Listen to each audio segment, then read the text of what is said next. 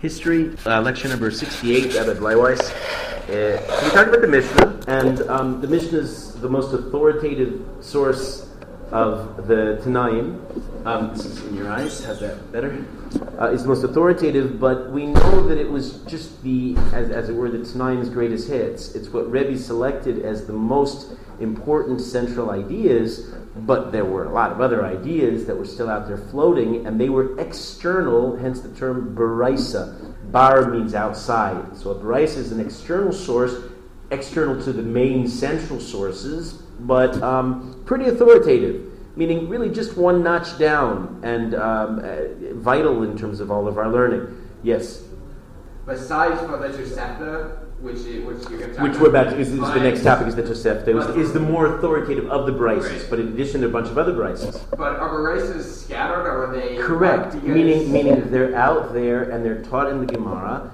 Uh, and they're interesting. There were Amoraim whose expertise it was to teach certain brises. If you remember Gemara Shir the other day, I mentioned that Rabbi Yitzchak knew whether there was a an, it was whether this brisa was authentic or not. He had a certain and if they if they had the, Amoraim were certainly authorized to determine what is a legitimate brisa and what's not. Sometimes since then, I even saw in the Gemara that uh, and, and also in Sanhedrin that the um, sometimes they, as it were I can't say invent a brisa, but they say it must be a brisa.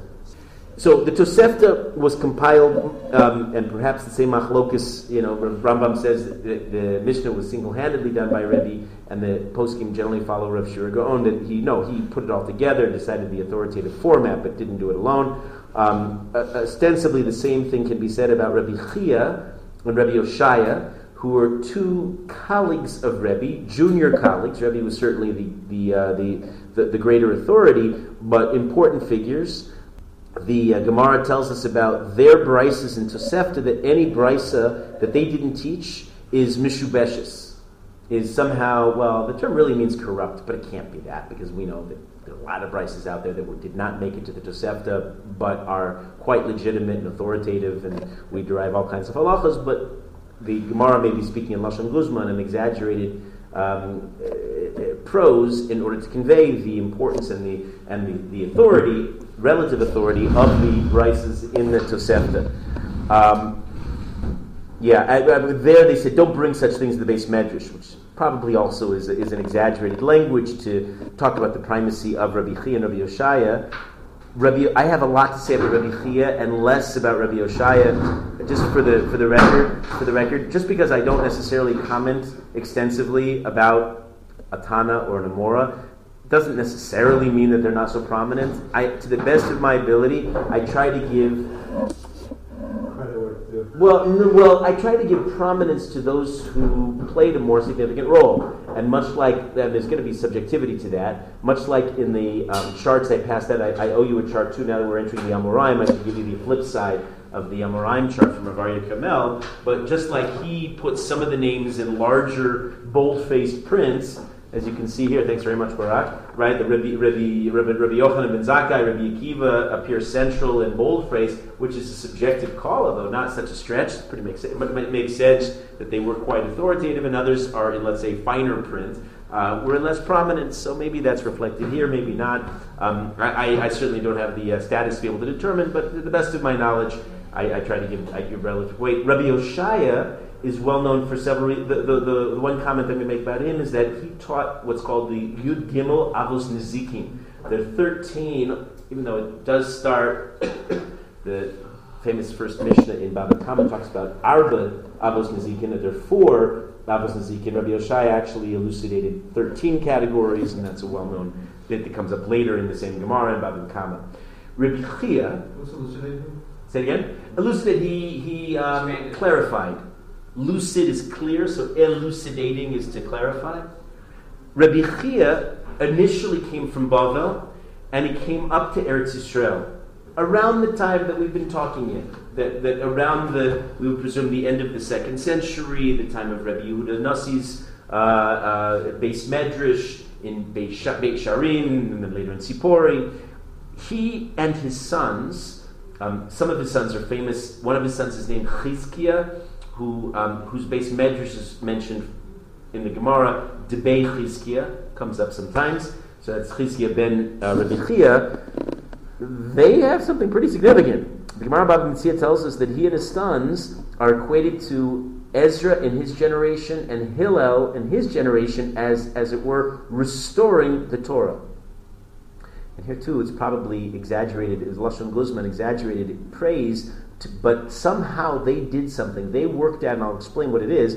They worked out a system of transmission of Torah that was so effective in preserving it that they're given credit for preserving Torah or restoring Torah, as it were. And this is the system.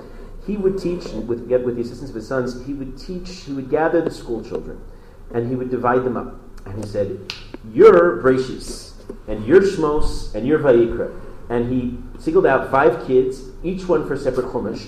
That's your project. You're going to master it.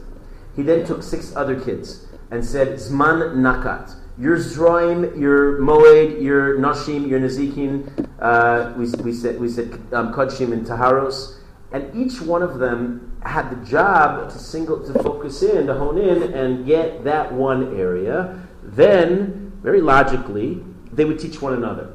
But each one had his niche, had his expertise.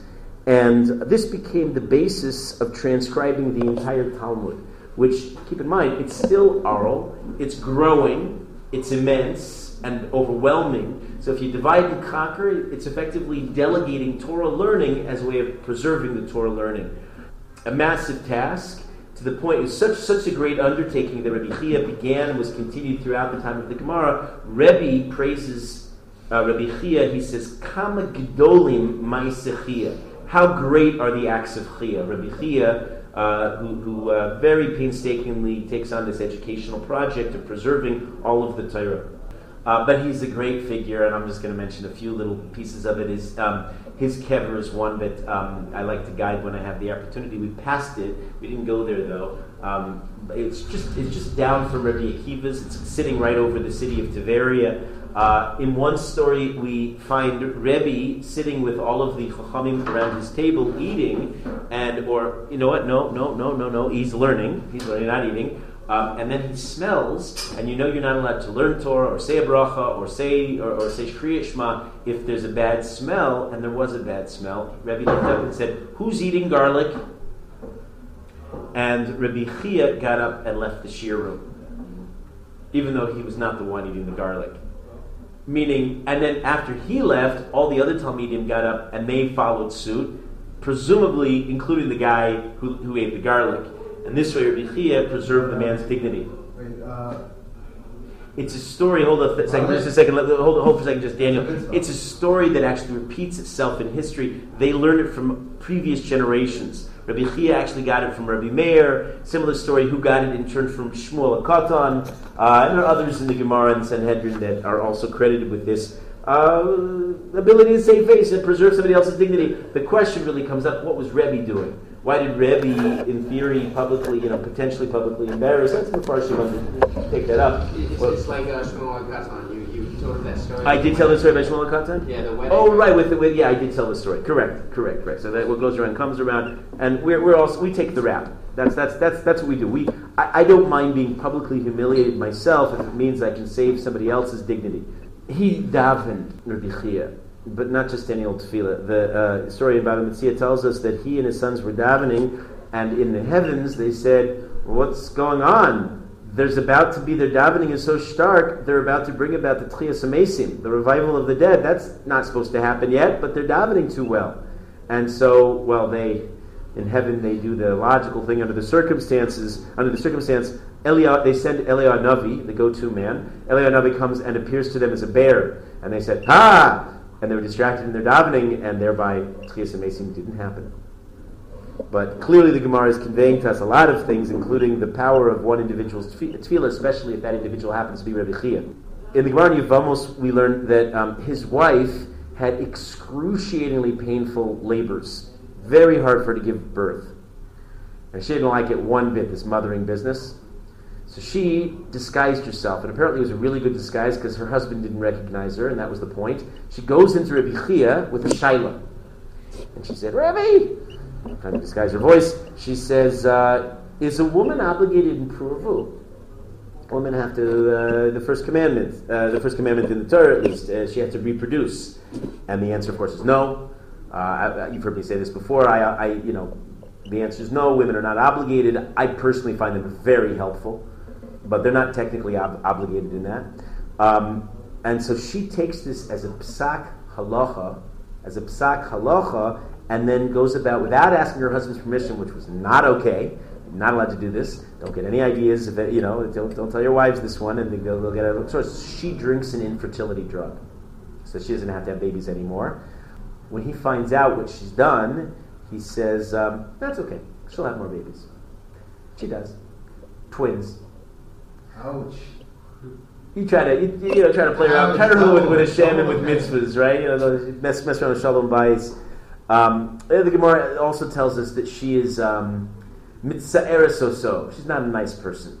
She makes his life miserable. And um, his response to her is to be extremely kind. And he brings her all kinds of gifts. And she responds by being a shrew. She's miserable. She's terrible to live with. And one of his, his nephew, his great student, Rav, asks Rabbi Chia, he says, Rebbe, uncle, what do you remember? Remember how Rav is Rabbi Chia's um, nephew? Remember we saw that in our Gemara in the first parak of Makos. So he says, remember Rabbi Chia, that whole thing? Right, so he says, Rabbi, why are you so nice to her? She's terrible. So Rabbi Chia says this great line, and I think I said it just now in the marriage Chabura too. He says, this is a great principle of marriage. Dayenu shemigadlos benenu umatzilos osanu minachet. It's enough, and he's speaking for all married men, that they um, raise our, our children and they save us from sin. Anything else, if she happens to make a nice uh, chicken salad, well, that's just, you know, that's just extra credit. But I don't expect anything from my wife, enough that they raise our children and save us from sin, and the rest is just, is, is, is, is a freebie, is, is, is a nice thing. It's a good attitude uh, that you should go into with marriage. Rabbi Chia teaches us. It's Rabbi Chia who teaches us another principle that we've quoted earlier this year that even though there's no more Dalit Misus Beistin, we don't, we don't, the, the, the, there's no, there's no Sanhedrin, so you can't execute. Uh, we don't have the four capital punishments.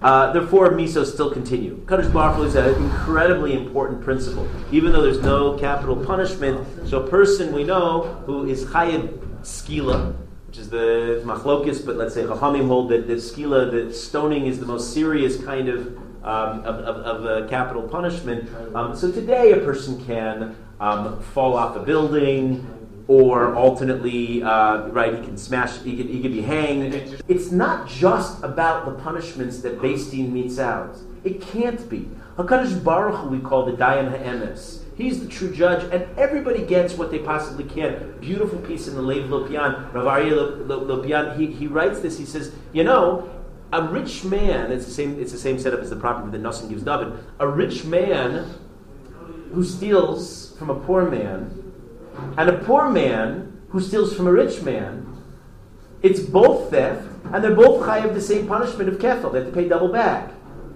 But the rich man did something so much more cruel, so much more inhuman. He stole from that poor man. He had plenty. He didn't need it, and he stole from the poor guy. Yeah, that aspect aspect of the crime, Hakadosh Baruch Hu takes care of. I yes, then why do we even need human Din? Why do we even need punishments by human agency? And the answer is without those, we would have anarchy. So we never have to worry about justice. And I don't know about your other shirim, but by us in the morning, I think Aaron, you were with me, so we talked about this. I think I can picture you in the class at the time. But in Makos, this question comes up too. No, what if the guy gets off the hook? What if, they, what if, what if the guys read their, you know, their, their hakasha, the, the adim, or the, the whole testimony is thrown out? What, a potentially guilty man might walk? And the answer is, the answer is yeah. Uh-huh. Kadosh Baruch Hu still judges. We need human Beis Din, but, but it doesn't mean that that's the source of ultimate justice. Okay, Rabbi Chia, a little bit more. Um, Rabbi Chia teaches us in, in the Medrash and Bereshit Rabbah, don't make a siag yoser mina ikar. Don't be too machmir when the chumrah, your stringency, is going to mess you up sometimes. And he brings the example, it's a famous, famous bit. He brings an example from who was early on in history way too machmir and it messed them up. Think far back in history. It caused not only sin, it caused the sin. Before him. Chava. She tells the snake, go look at Rashi there. She tells the Adam's the one who makes Nachash, she says Hashem said, um, we're not allowed to touch the tree. But Hashem didn't Adam say told her- that. Because Yeah, Adam, told Adam her told her that. that. Adam Adam told that. told. No, but the, she's credited with having done that. So she said, we're not allowed to touch the tree. So the snake, the snake thinks, oh, I got her now, because that was not the mitzvah. The mitzvah was not to eat from the tree. He pushes her into the tree. She touches it, and she sees, hey, that wasn't so bad. No lightning bolt down for me. And so she says, well, if touching it isn't bad, I might as well eat too. And it gets a person messed up. And that's a problem with chumras in general. And I gave a shir yesterday to, to a lot of people in yeshiva uh, on music and, and in general how to learn, learn some music. I, I encourage people to take a, um, to try to keep Hashem's Torah in the best possible way, um, but be wary of chumras, of being too stringent. Uh, that could that could uh, distort. I mean, the classic example of astringency is, let's say, somebody who wants to take on even more than just a minimal Tosefes Shabbos, which is a sugi and halacha, but you really should take in Shabbos early. Let's say a guy is taking on extra early Shabbos, uh, halachically okay, but more than is absolutely really necessary, according to the poskim. And he yells at his wife and kids, "How come you're not ready?" And he's got it backwards. This is a chumrah to take on even more Tosefes Shabbos addition to Shabbos, but yelling at your wife and kids is a disaster. It messes up Shalom Bais. It's so much more fundamental. Somebody's priorities are really off. That's Rabbi, Rabbi Chi as well. He teaches us that there are three midos tovos b'Yisrael. Three good qualities the Jewish people are known for. Do you know this is another famous bit from Rabbi Chia, the last one I'm going to bring. They are considered, get these, Baishonim, Rachmanim, V'gomle Chasadim. This is what we are. This is what characterizes us. We're Baishonim, anybody? Concerned. We, we can feel shame in a good way. We know that when we mess up, we're, it's, it's not good. We're scrupulous. We're, that, that's, that's maybe a better way of doing it. We are, so we're Baishonim, we are Rachmanim, Merciful. we're merciful, uh, we're Gomle Chasadim, Um, we give. We're kind. We do. We're by shani. Get these words. It's a good mantra to have in your. You know, if you want to put up your calendar wall, saying by shanim rachmanim v'gomi chosadim. Um, I remember once years ago going on. A, well, how do I describe? You'll know what I'm talking about right away. It was on Jerusalem Day, and we were marching down to the Kosel, and um, I was with a group of people who were, let's say, of the more right wing political persuasion in Israel. And they started like starting up with the Arabs, you know, guys can get sometimes very tough, very abrasive and hostile and yelling things and so on. And I remember thinking, hmm, this does not sound like Rabbi Chia's teaching. By shanim, rachmanim, gomei chasadim, there are ways of reacting. It's not that not that Torah tells us to be pacifists. Sometimes you have to fight a war, but they were doing more than they were posturing in a kind of a machoism kind of a kind of a, of a manner. I, and I was thinking, this is the quality. We're the descendants of Avram, Yitzchak, and Yaakov. These kind, fine, gentle individuals. Cold, right? We say drachecha. What do we say? Drachecha darchei no. Noam. Its ways, the ways of Torah, are ways of pleasantness. Something that Jews don't always internalize enough. We have, we have, to, we have, to, we have to manifest this in our actions. In the same chevra of these late Tanaim, borderline early Amoraim, together with Rabbi Yoshai, Rabbi Chia, we meet a great figure by the name of Rabbi Yanai. Uh, not to confuse with uh, the predecessor Yanai Melech, who was a terrible person. Rabbi Yanai is one of the great people. Actually, there are three the three figures we find in Shas, but the first one, and they're probably related, they're probably father's grandson and son and grandson, no, grandson and grandson. Uh, this Rabbi Yanai has a great base measures called the Bay Rabbi Yanai. It's located just south of Tzfas in Achbara. Um, I have a, oh, I, oh, it's not on my website anymore. I took it down. My previous version of my website, I have a, I have a picture of my son Yanai next to the sign going down to his kever for Rabbi Yanai. This is the one that we named our son for, so I'm kind of into this name. I'm into this personality. You name people, name your kids for tzaddikim, and then uh, that, that has a big big impact on them. So he was among other distinctions. Oh, you're, you're pretty good, yeah, in good good shape. Um, so the uh, he was the primary teacher of Rabbi Yochanan and Rav. Rabbi Yochanan, we keep talking about the most Mention Amora. most mentioned person in all of Shas, by far.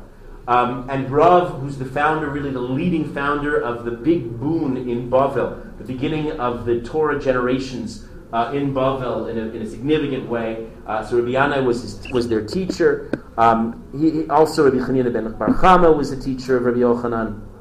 A couple stories about Rabbi Yanai. One of them is there was a passing Rochel some kind of a salesman, a perfume salesman, a chem- some, he had, he had uh, fragrances that he sold, and, um, and he said, I have the drug of life, the Sam Kachayim. And Rabbi Yanai was intrigued. He said, Well, what is the drug of life? And the Rochel enlightens him, and he says, It's this pasuk. What's the pasuk? Mi ha'ish hechofetz chayim. It's from this episode that the Chafetz Chaim himself, the, the, the, the, the Mishnah Berurah, takes his name for his sefer. Mi ha'ish hechofetz chayim, right? The one who desires life. Um, what does he have to do to desire life? Litzor lashoncha meira usfasecha midaber mirma. Keep your tongue from speaking badly. Guard, your, guard yourself from, from, from saying nasty things. It's the primary source of the halachos of lashon hara, and that's the drug of life. If you're careful not to speak lashon hara, among other things, you will fulfill Rabbi Yechia's principle of being a baishan, a rahman, and a gomel chasodim.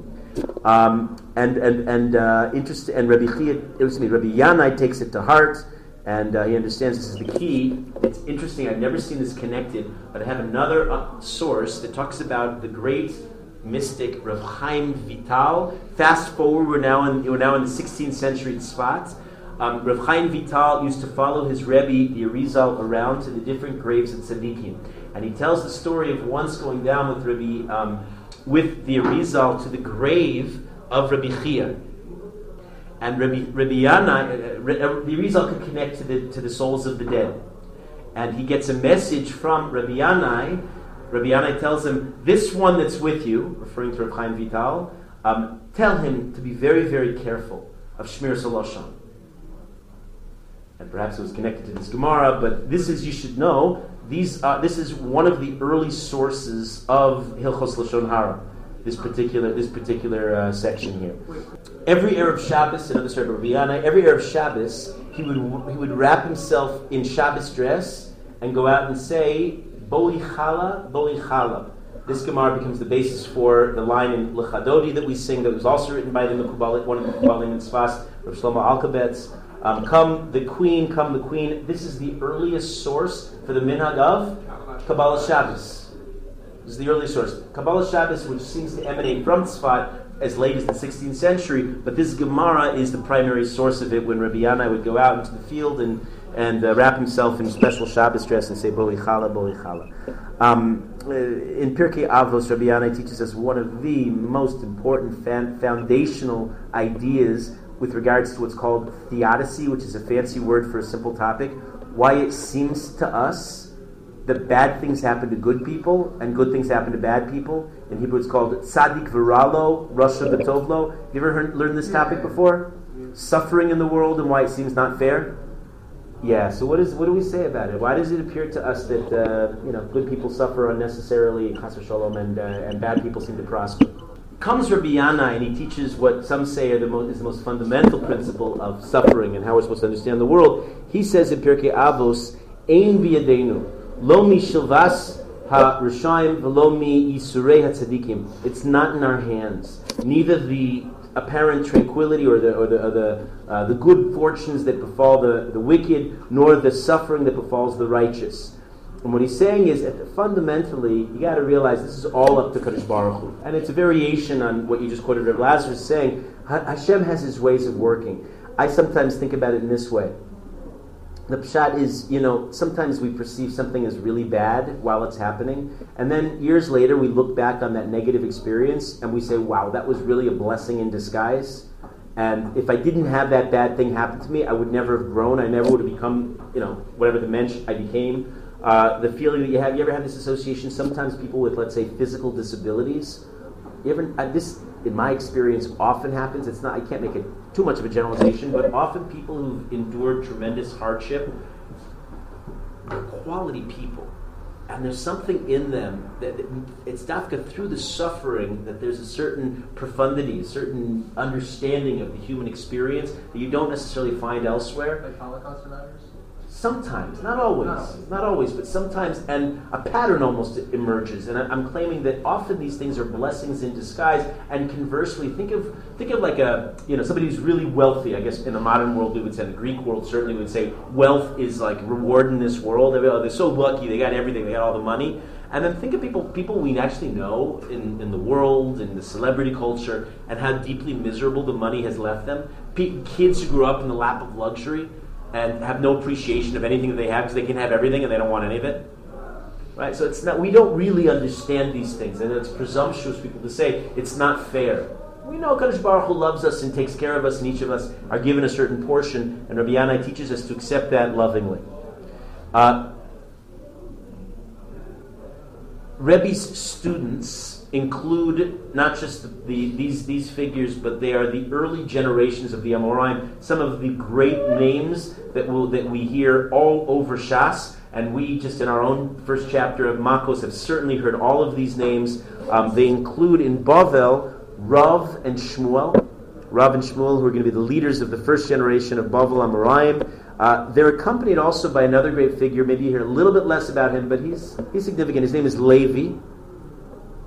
In Eretz Yisrael, um, we're going to meet Rabbi Yochanan, and a question about Reish Lakish if he was uh, if he was included among Rebbe's students. There is an idea that he may have been after he made tshuva, he may have been among this cadre, this inner circle of Rebbe's students.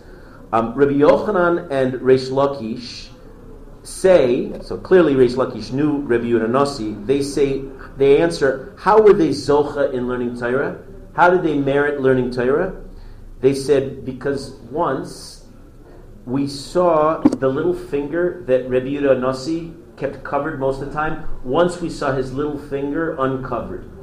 Because we saw his little finger uncovered, we became great in Torah. Okay. Enigmatic statement, but it's similar to. I knew you were going to get it. I knew you were going to get it. Say it, Aaron. You got it. Good. What did Rabbi What did Rabbi Nasi say? How did he? What was his source of greatness in Torah? He once saw Rabbi Meir's backside, and they're conveying very deep things that are, that are much more worthy of analysis than what I can go into right now. But the idea that the earlier generations were on such a an unfathomably high level you know, I only saw his backside. I saw his little pinky. I saw his little pinky, and that gave me some greatness. Right? How much more we today, you know, if we if we learn some of these stories, we see some of the greatness of these earlier generations. How much more we can understand. Uh, parallel Gemara and Chulin tells a story about Rabbi Yochanan as a student who once saw Rebbe teaching Rav. You're keeping track of all these names, they're big names. Rebbe Yudanasi was teaching Rav from Bavel, and as he watched him learning Torah, he saw literally sparks of fire flying between their mouths. And he said, I didn't understand a word of it. I knew it was really great. I've had that experience too. I sometimes, you ever sit in a shiur that's way beyond your abilities? It's a good experience. You should do it. Go, go sit over by the mirror one day and just listen to some of these Talmidei Chachamim go at it. You won't understand what they're talking about, but that doesn't mean it's a lost experience. It's all going into your neshama. Um, Amoraim. Amoraim, we roughly date this period of Amoraim. Let's say we started, we would start at 200, 220 of the Common Era. We would say it comes to an end approximately near the end of the um, of the fifth century, about 475 in the Common Era. Um, so the Mishnah is completed near the end of the second, early third century. And I'll bring you back to a source we cited at the very beginning of, of, of history, beginning of time, beginning of our class. It's the Gemara in Avodah that tells us that they were of the six thousand years of history. The Torah says there's six thousand years of history. Um, these six thousand years parallel to the six days of the week leading up to Shabbos. Shabbos, of course, metaphorically will be the end of days, times of Mashiach. We're apparently approaching those very quickly, whether we realize it or not. So, in the first six millennia, which parallel the six days of the week, the first two the second two and the last two are each units. Do you remember this? The first two represent, the first is, is, is tohu vavohu. As Bereshit Bara Elokim it's chaos. Until when, when is the end of, what is the end of the first third of history? Avram Avinu. Avram Avinu, because all those 20 generations was the first third of history, because they lived such long lives. Do the math. You can look it up in the timeline. Right? So that's the first that's the first third of history. That's chaos, because without Torah you don't have order. The next third of history, from Avram Avinu down to, I gave it away, Rabbi Nasi, 2,000 years, is Torah. Sinai. Okay? Um, that's enlightenment. That's when we finally open our eyes, we learn Torah, we understand what our role is in this world. And from this period, we now begin, from the time of the Mishnah, we begin the period that we're very much uh, in and nearing the end of, is considered the time of Yemos HaMashiach. These are the pre Messianic days culminating in the Messiah and the final redemption.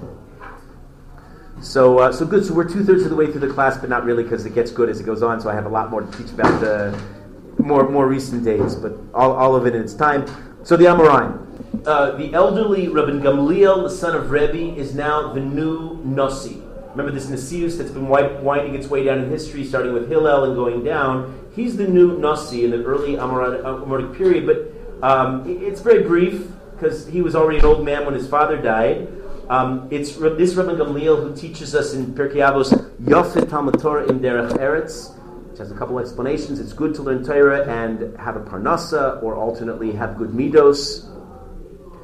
Um, his son, Rabbi Yehuda Nasiya, is a more significant figure. We hear a lot more about him. Rabbi Yehuda Nasiya is the grandson of Rebbe, and he is um, indeed part of the first generation of Amoraim. From this point, though, they realize, and this is a break in history, we're going to have several breaks like this. you got Tanaim into Amoraim. After the Amoraim, short period begins of the Savuraim. After the Savuraim, Gaonim. After the Gaonim, Rishonim. Rishonim, and then finally our phase, Achronim, the last ones. So it's not like they wake up one morning and they say, hmm, we're Amoraim. Uh, it was a process, a gradual phase in, but they're aware of the decline of the times. To signify this, they retire the term that they used for Nasi. How did we used to call all of our Nasim officially? Rabban. Rabban was the was the, was Rabban Gamliel, Rabban Yehuda Nasi. They don't use that anymore. Now it's now he's Rebbe Yehuda Nasiya, and then he'll be followed by his son. Guess what his name is? In this case, Gamliel. Yeah, another another Gamliel. He's the he's the sixth of the of the Rebbe Gamliels. Um, a couple of figures who are so uh, so inspiring. These figures. One is named Rabbi Yeshua ben Levi. Again, late Tana, early Amora. Rabbi Yeshua ben Levi is, is he lives in Lod near the airport today. He's called a Balagadata. He knew all of the Agadic learnings. Agadata are usually those stories or those sayings uh, that we learn about. Um, he had chavrusa, private chavrusa with Eliyahu Navi. He's also he he is several gemaras where he's often quoted in his praise, elaborate praise of Eretz Yisrael and its its uh, its godless, its greatness. Uh, the last daf of the first chapter of Makos gets into the schuyos of Eretz Yisrael, and somebody asked me this morning in my class, "Oh, is this where we learn the greatness of Eretz Yisrael?" I said, "This barely gets at it. You should see how, how Chazal praise the greatness of the land, and Rabbi Yehoshua ben Levi is one of these. Um, it's Rabbi Yeshua ben Levi who has that pinkas, has that great notebook with all astrological signs. I refer to it all the time. It's the end of the Gemara Shabbos, uh, where they figure out who, based on when you're born, what you're like and what your predilections are in life and worthy worthy of looking into if you're interested. Kufnun Vavam Aleph. Shabbos, I'm sorry. Shabbos Kufnun Yudam uh, Kufnun Vavam Aleph. Uh, he teaches in the Gemara of Avodah Zarah, Ein Kadosh Baruch Hu ba bitrunia in briosa. Hashem doesn't send nisyonos, challenges to people that they can't handle. People ask sometimes, do you have a source for that? This is this is a source, a couple other sources too, but this is a primary source. Um, meaning, if you got suffering related to our discussion on theodicy a few minutes ago, if bad things happen to you or they seem to happen to you, one basic assumption that we make is that Akadosh Baruch Hu, He loves you. He's not going to torture you. Obviously, He felt that you, He calibrated this particular piece of this challenge or this, this area of suffering to you in your lifetime in the way that you can do it because he felt you could you could manage this. Doesn't mean it's going to be easy, but Hashem doesn't just um, flagellate us for no reason. Rabbi Yeshua ben Levi teaches us. In Pirkei Avos, he has, he has a brisa there. He says, every day a baskol descends from Chorev. Where's Chorev? Chorev is another name for Mount Sinai. Descends from Mount Sinai, Chorev. It's the name of a classic work by Rav Shimshon Raphael Hirsch of Germany in the 19th century, Chorev. So every day the, baskol, a heavenly voice, comes from Chorev and declares, Oy lahem lebrios, mi elbona shel Woe to the creatures, of, to the human beings of the human race on the insult of Torah. Every day, he says, the, the, a voice comes down to Sinai and says, Woe to the human race on the insult to Torah. And you know who's going to get it especially hard? People who know better and still don't do it. Which means if you didn't know this two minutes ago and have now uh, spoiled it for you by teaching it to you, you're in bigger trouble than you were two minutes ago. But as I say, I like being the troublemaker. He says, anybody who's not osik b'Torah, what is osik b'Torah? We say this in our bracha and berachas. What are they doing busy in Torah? Delving into Torah, certainly learning, but it's more than that. Having your mind on Torah. All the time, doing Torah, living, breathing, everything is Torah. Everything is somehow connected. Even having a, a conversation with somebody, but there's Torah there. The way I'm doing, I'm trying to be kind and considerate. That's also Torah. The way I go about my life. So anybody who's not oisik b'Torah is called nozuf. He's he's re, he's rejected by Hakadosh Baruch Hu.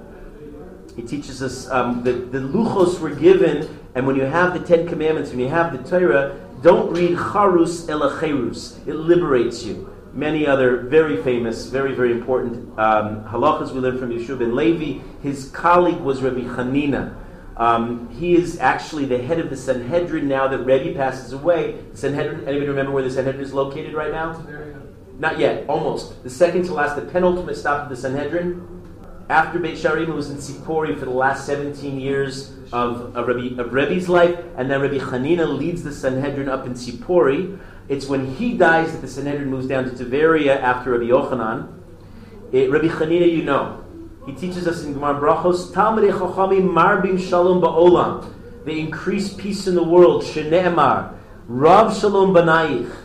Uh, great is the peace to your sons. Al tikre bonaich. Don't read bonaich ella. We say this in Tefillah.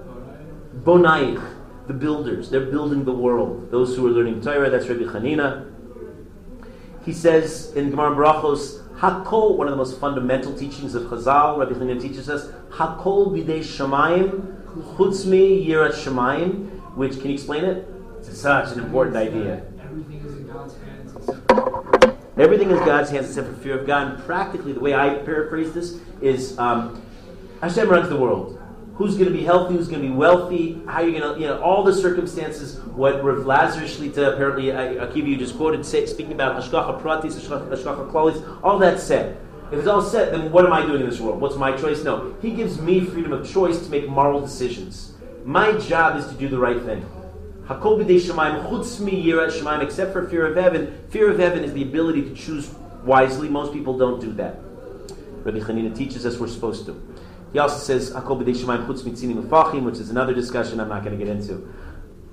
Back in Bavel, the Jews in Bavel have been around, but when we last left our heroes there, they were kind of beneath the radar because Hanilai and Hachinai, these bandits, remember these bandits a couple hundred years earlier had made a nuisance of themselves, and the Parthians went and got, took revenge against the Jewish community, and they were oppressed. It was this bad period now. The period of the Atanai, we don't hear so many, we don't hear about so many great Jews. There are a few of them, but not so many great Jews. But we, we read about Rabbi Nassan of Bavli, the Avos Rabbi Nassan. But uh, Babel was not a center, and now it's going to reemerge. So let's go back to Babel for a second. And so tomorrow, if somebody sends me an email, I'll, I'll love you to pieces more than I already do. Uh, send me an email, I'll get you the chart of the Amoraim, and I'll get you a map of Babel, because we're going to go to Babel a lot now as it emerges as increasingly the center of Jewish life. After Bar Kokhba and after, after Eretz Yisrael wanes, in the, in the distance, um, Babel will emerge. And so you, you, should at least know the geography. You should know, you should have a picture in your mind. Um, how is Babel described? The Medrash describes it by referring to the Pasuk in Shir Shirim, Kashoshana ben Achochim. It's like a rose among the thorns. That's Babel. Because Babel, if you remember the people like Nebuchadnezzar, they're bears, they're gross. They're foul, kind of in their in their in their midos. Babel's not known for any any uh, any great individuals other than the Jews themselves were there. They're like the roses among the thorn bushes, uh, and they stand out, especially in their Maisim Tovim. We know that um, there are great centers in, in Bavel, in the shul called Shaf Vyosiv, which some people say is a district. It's more Nida, but others uh, call it a shul itself. It was one of the earliest shuls that we ever hear about. Remember, they used the rocks and dirt from Eretz Yisrael to build the shul as a, as a reminder that they should not stay permanently in Bavel, but they'll go back eventually. So it's now the large shul in the central city of Nahardah. It was destroyed and rebuilt, Gemara Megillah tells us. There's also a couple other early shuls. Hutzal we heard about. Um, Daniel's shul, remember Daniel in the lion's den? So Daniel, his shul in, in a place called Barnash. Our, our, our, old shuls that are rallying points now, great you know icons for the Jews of Bavel. We know that there's a yeshiva in Pumbedisa. There was a student of Rabbi Eliezer, Rabbi Chanina, different Rabbi Chanina, who made it semi-prominent. Pumbedisa hasn't yet emerged. It's going to be really prominent. It's going to be one of the central addresses, but we know that it exists at this point. We know that in Shaf V'Yosiv, this shul, the local Babylonians make mischief. They put up an image, a tselem dmus of the king, a big statue of the king in the shul. Can't do that. That's our synagogue. We daven to Kadosh Baruch Hu. We don't make we don't make these slumim. It's a vodazara, and the gedolim and the masses of Jews continue to use the shul. Are they allowed to? Yeah, they are. They quote Rabbi Gamliel, who taught them it's not a problem. It was a shul first. We defined it as such. Hu bab shusi. It came into my possession. They can't, through their harsh decrees, nullify the legitimacy of our shul. So they had nothing to do with the statue, but they go. To, we went around their. They went around about their business still in using the synagogue. Rav was in Eretz Yisrael. He learned by his uncle Chavivi. Remember Chavivi in the Gemara in Makos? His uncle Rabbi Chia, and he returns to Bavel. And when he comes back to Bavel, he finds them doing some strange things, including he finds a really odd minhag. The Jews in Bavel were actually saying it was Rosh Chodesh, and they were actually saying Hallel on Rosh Chodesh. Hallel. Odd. And he doesn't agree. But in the end, and he's a whole sheet to why he doesn't agree. It's the Mar Megillah that you probably, you probably remember. Um, he wants to nullify it. But because they did it carefully, they did it bedilu, which means they didn't do full Hallel, they did half Hallel, skipping a couple of the chapters of Tehillim, um, and their motivation was to do it as a Zeichel and Mikdash, as a memorial for the base of Mikdash he saw that they were well motivated and he didn't nullify the minhag. And minhag avosam biyadam, they were doing what their forefathers had done, so it was legitimate. So we say Hallel Rosh Chodesh too, based on this Gemara. Bavel. Remember, Bavel is a very tranquil place. Part of that is the natural topography, the geography. It's deep in a valley. It's secluded.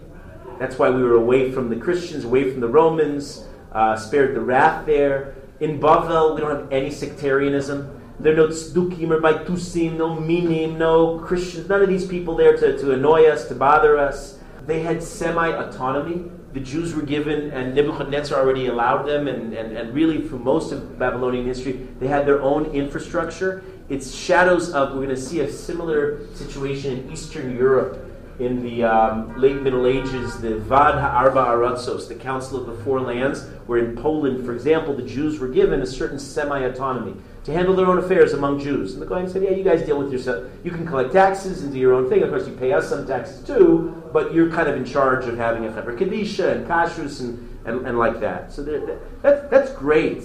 You know, it's not true that our history is uniformly bleak. There were certain bright spots. Bavel is certainly one of them. Oh, and, and when did they receive the Mishnah? Did because I mean, they, obviously there is a open channel of communications in this entire period between, and we're going to see how it opens up even more so in the early generations of the Amoraim, between Bavel and Eretz Yisrael. They traveled by way of the Fertile Crescent, back and forth. We're going to meet. We're going to meet some people who do this. So yeah, no, no, they were all in part of it and increasingly it'll become central. And whereas they're, as it were, drawing sustenance from Eretz Yisrael, as long as there's still a Sanhedrin, Sanhedrin's the one that fixes the new, the new, uh, uh, the new months and the Iboshana, the, the leap years, and so on. But we're going to see very soon the center of gravity is going to shift from Eretz Yisrael to Bavel, which is why it's good to take a look and, and, and consider what's going on in Bavel. There's a leader. Who's the political leader of Bavel? It's going to last. This institution is going to be around for over a thousand years. The Reish Galusa. The Reish Galusa is the figurehead. He descends from Yechonia, which means effectively he descends from David. David and the male line, meaning Mashiach, is going to come from Reish Galusa. Pay attention to this guy. I got some great stories about some of the really famous Reish Galusa and some of the uh, intrigue that took place in this position in Bavel. Um, they would lead the Beis Din in Bavel. Now, in Bavel, like any Gullus, they don't have smicha. So they can't, we saw this also, they can't try, there's no, this is mamish exactly what we're holding in Makos, there's no din in the fashos.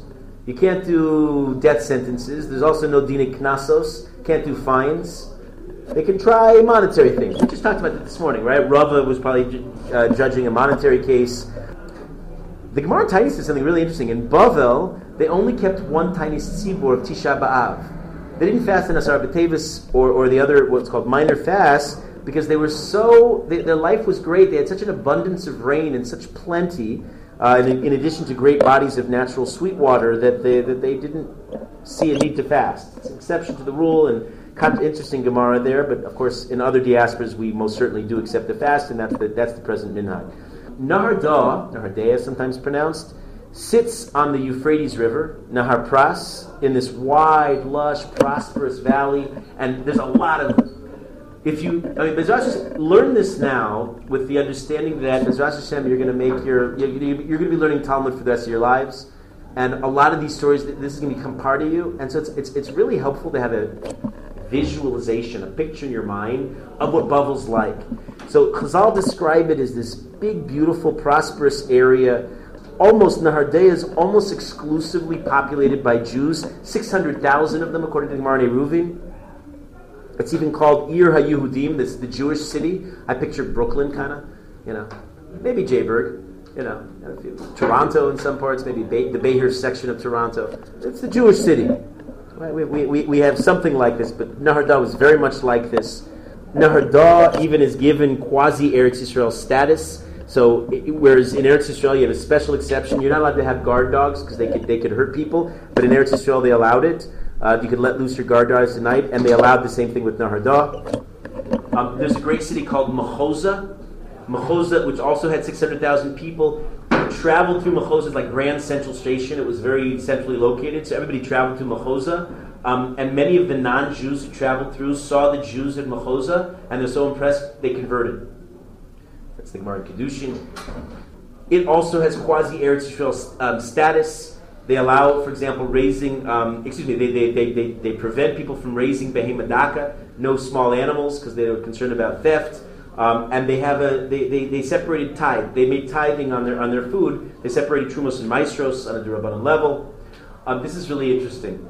The Babylonians were very different in their personal habits than the than the uh, the Jews from Eretz Israel. They ate and dressed differently, and each of them were disgusted by the other's customs. I mean, if you ever see Jews today, sometimes you go over to somebody else who's you know, has a totally different costume. Say, "What's this?" Oh, it's stuffed kishka you know, animal intestine. Oh, uh, pass the, uh, you know, Coca-Cola, please. No, we don't eat stuffed intestines. So, yeah, that. so they, they had that in the Gemara where they didn't like each other's foods. Um, Rav Safra, for example, from Bavel, travels to Eretz Yisrael, and, and he says, oh, this is delicious. Thank you so much. What do you have here? And he starts eating it, and they say, yeah, it's chicken that's been boiled for several days. And he almost throws it up on the spot, but they give him three-year-old wine, and that somehow settles his stomach. I think the ideas they're conveying, the different cultures reflect a different sensibility. If you're Babylonian, that's one way of living. If you're in Eretz it's a different way of living, a different kind of a life. And we're going to see more of this. I'm just kind of painting a scene here. They didn't even, their foods themselves were different. Rabbi Yochanan, who lived in Eretz Yisrael, um, didn't like, the Babylonians had a famous dish that they called kuta chabavli, which is kind of egg yogurt mixture. And he recalls once eating it and spitting it out. He couldn't digest it. We know that the in Bavel, the Talmidei Chachamim used to dress um, in these regal, beautiful white garments that they wrapped around themselves as a way of showing kavod to Torah. Do you ever see the old pictures, beautiful pictures of not that old really, of Sephardi Rabbanim uh, before the modern era? In those beautiful, can you picture what I'm talking about? These like white wrapped garments, also headdresses of sorts, right? That that was sounds like it's a similar description of the Gemara and Kesubos of how they used to dress in in, in, in Bavel. Now, let, lest we get it, lest we praise it too much, Bavel was definitely not the Garden of Eden. We remember when Bavel, one of the one of the virtues was that they had pure yichus, because Ezra left all the all the purely uh, identified people. That had waned already, and at this time of the Babylonian Talmud, we find that there actually are evil cities with Jews in them. Not everybody's on on, on, a, on a great level. There's a place called Birsa Distaya uh, that was put into it was excommunicated the whole place because the people were just, didn't behave themselves. A place called Narash near Sura. Even Pumbedisa, which is going to emerge, is going to emerge as a great place. There were there were well known shady figures. that lived there. Gemara Chulin tells us. But because there's so much Torah in Bavel, the uh, Chazal tell us that it has quasi Eretz Yisrael status. Do you know that you're in Eretz Yisrael? You came to Eretz Yisrael. I don't think we have this in the yeshiva literature, but um, now that you're here, you're all staying, right? For your lives, because once you're here, you can't leave. You need a head to leave here. It's the I always call it the proverbial Hotel California. Check in anytime you like, but um, that's actually true. There are heterim. How can you leave Eretz Yisrael? Education. Money, production. If the Torah is superior in Chutz Laretz, if Money, right? Yeah, parnasa, which is which is subjective. That doesn't mean you have to be wealthy, but just you can't. You're going to starve to death in Eretz Yisrael. What else? A levaya, like a funeral. Not so clear. Not so clear that's ground for leaving. You realize that if you, you should have this kavana, every minute you're in Eretz Yisrael is a, is a huge mitzvah, and every mitzvah you keep while in Eretz Yisrael counts as the full fledged mitzvah in a way that is not parallel. You have to keep Shabbos in Chutz Laretz, don't get me wrong, but it's not the full Shabbos. The Shabbos that you keep in Eretz Yisrael is real Shabbos. Wait, wait. Every mitzvah you do in Eretz Yisrael is real is the real mitzvah. Wait, how about uh, Kibbutz? Uh, Kibbut Avim. It's the Gemara in Kedushin talks about that. It's a little ambiguous. It seems that it's it's questionable whether you can leave to honor your parents. Probably not. You probably can't leave. Maybe there are exceptions to that rule. So just like you can't leave Eretz Yisrael stam, you can't just go. I know people actually asked a Shaila. They wanted to go on a family vacation for two weeks just to go back and visit the family in the old country, and they asked the, they asked the post because no, you're not allowed to go. Okay. I mean, I'm sure that was individual, and that was their case. Maybe other people would have would have another psak, but that was that was their told. So just like it's assur to leave Eretz Yisrael, so too there was assur to leave Bavel for an inferior diaspora. If you're in Bavel, you're, you're there. You're in an essential Torah location. Last thing I want to talk about today is this great figure we've mentioned a little bit of Rav, who emerges as the um, really one of the icons and one of the central Torah figures of this period in early Bavel, early Amor- Amoraitic Bavel. Uh, Rav is sometimes called Rav Abba Aricha. Some say that he may be the author of the Zohar. Rav makes Surah. Surah was a place of Torah, but Rav makes Surah into Surah. What do I mean by that? Surah becomes not only a leading yeshiva, it becomes one of the leading yeshivas in all of for all the Jewish people for the next thousand years or so, give or take. Stayed in that one city for the whole thousand. No. And what happened is it was not consistent. We'll see this. Sur, it's predominantly in that city, but uh, with, the, with the various persecutions that will follow over the course of a thousand years, um, Surah and Pumbedisa will actually move, um, let's say later on, to Baghdad, but they'll keep the names. Kind of like the Mir. It's from Mir, Poland, but takes, take, it retains the name. So Sura becomes, but it's, a, it's an extension of the original yeshiva of Surah, and Rav is considered the founding Rav of this great yeshiva of Surah. Rav, um, Baraki just referred to this earlier, Rav had a unique status among Amoraim. Rav Tana Ufali. He's considered to be on the level of a Tana. Potentially, he can take them on and have a legitimate, um, have, have, have an argument with them in a way that Amoraim, with one more exception, Rabbi Yochanan, uh, ordinarily can't do They were that. both the, st- the students of Yaakov Yana. or Reb I think the better answer for that, I mean, that's fair. You could say they're both students of Rebbe, but I would say it this way. I would say, I think that they could do that because Rav was Rav and Rabbi Yochanan was Rabbi Yochanan.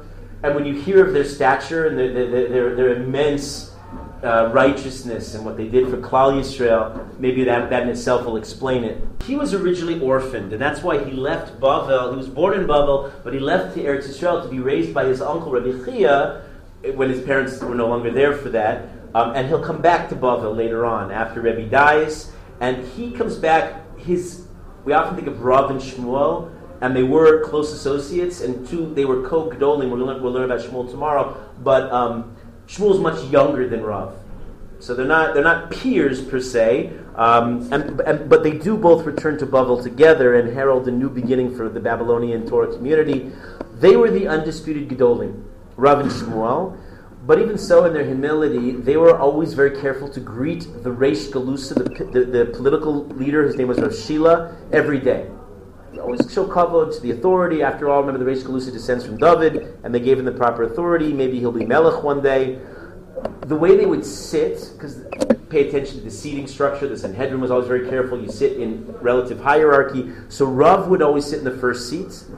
But Shmuel deferred to Rav Shila. He let the Reish Galusa sit in the second seat, and Shmuel only took the third seat. The Yerushalmi tells us. But Rav deferred to Shmuel. Uh, like, no, you first, no, you first. So how did Rav defer to Shmuel? Shmuel was the Rav in Naharda, this great Torah center. And Rav said, you stay here, I'm going to I'm gonna go to Surah, which was not significant. I'm going to go down to Surah. Um, and when he moved south to, south to the city of Surah, uh, which was a large city of Jews, but was not known to be a Makom Torah since the days of Hanilai, uh, most Jews had moved up to Naharda and to Machoza. Um, so now Rav comes to Sura and makes it this great place. It becomes so great that students were drawn to him from far. Everybody comes flocking to Sura. They want to learn with Rav. They want to learn with his Gadol. They ask him at one point, Rebbe, we're not sure, is the journey too dangerous? Maybe we shouldn't come. What we see emerging is actually um, many of them want to learn by Rav in Sura, but they also want to learn by Shmuel up in Nahardah, so they go back and forth. And they ask, is this too dangerous? Maybe we shouldn't do this. Shmor nafshecha. You can't put yourself into a makom sakana. He answers, no. Shluche mitzvah enam mizokin. If you're a messenger to do a mitzvah, you're not injured. Right? If you're learning Torah, if you're doing mitzvahs, you're okay. You're on your way to learn Torah. Hashem will take care of you. And as we say, the Surah becomes a center all the way down to, the, to Rav Hai Gaon at the end of the Gaonic period, around, I said a thousand years, it was 800 years more likely, around a thousand, a thousand of the Common Era. Rav teaches a lot of famous, world famous things, and we'll end with a few of his statements, and then we'll, we'll pick up tomorrow. In Erchin, we see that um, Rav teaches a person should always be osik in Torah and mitzvahs even shalol lishma, even if you don't do it starting for the right reasons. Because you know what? You can't possibly be lishma. How do you even know? Think about this, this logical quandary. Lishma means doing it purely for God, for the heavens. How do you know until you learn Torah what is l'shem shemayim? You don't even know that. You have to learn Torah to know what it even means to be l'shem shemayim. So you can't possibly start being l'shem shemayim. But here's Rav's very famous, very important teaching. He says, no, start shalol lishma, start for the wrong reasons, just to learn for whatever reason. Shemitoch shalol lishma, ba. Because insofar as you do it for the wrong reasons, if you if you start, you'll get into the process. Eventually, you'll come to do it l'shem shemayim. Um, the Michtav Eliyahu, Dessler has a qualification. He says, but you have to be in the ballpark. You have to at least desire eventually to get the right motivation. If you're really doing it for the wrong reasons, you won't become. You won't come to do it lishma. You've heard the statement before, shalol lishma ba lishma. That's from Rav. He says, now you know that. He says, "La'olam al yimna adam is atzmal medrash. Never avoid the base medrash. Afilu sha'achas even for a, a, short time. And in fact, Rav was a role model. He, like David Amelech before him, like Rebbe, like his own teacher, Rebbe Yudanossi, he slept shishin nishamin each day, like a horse would sleep. 60 breaths, four half-hour intervals. He also, Chazal tell us, never spoke a sicha betela, meaning every conversation was a conversation in Torah. He never spoke about the who won, who won the game, as it were we're in the middle of talking about Rav. We'll pick up tomorrow talk about Rav and Shmuel and Levi and these, this, this, this, this really fantastic generation that, that heralds the beginning of Bavel as a Torah center.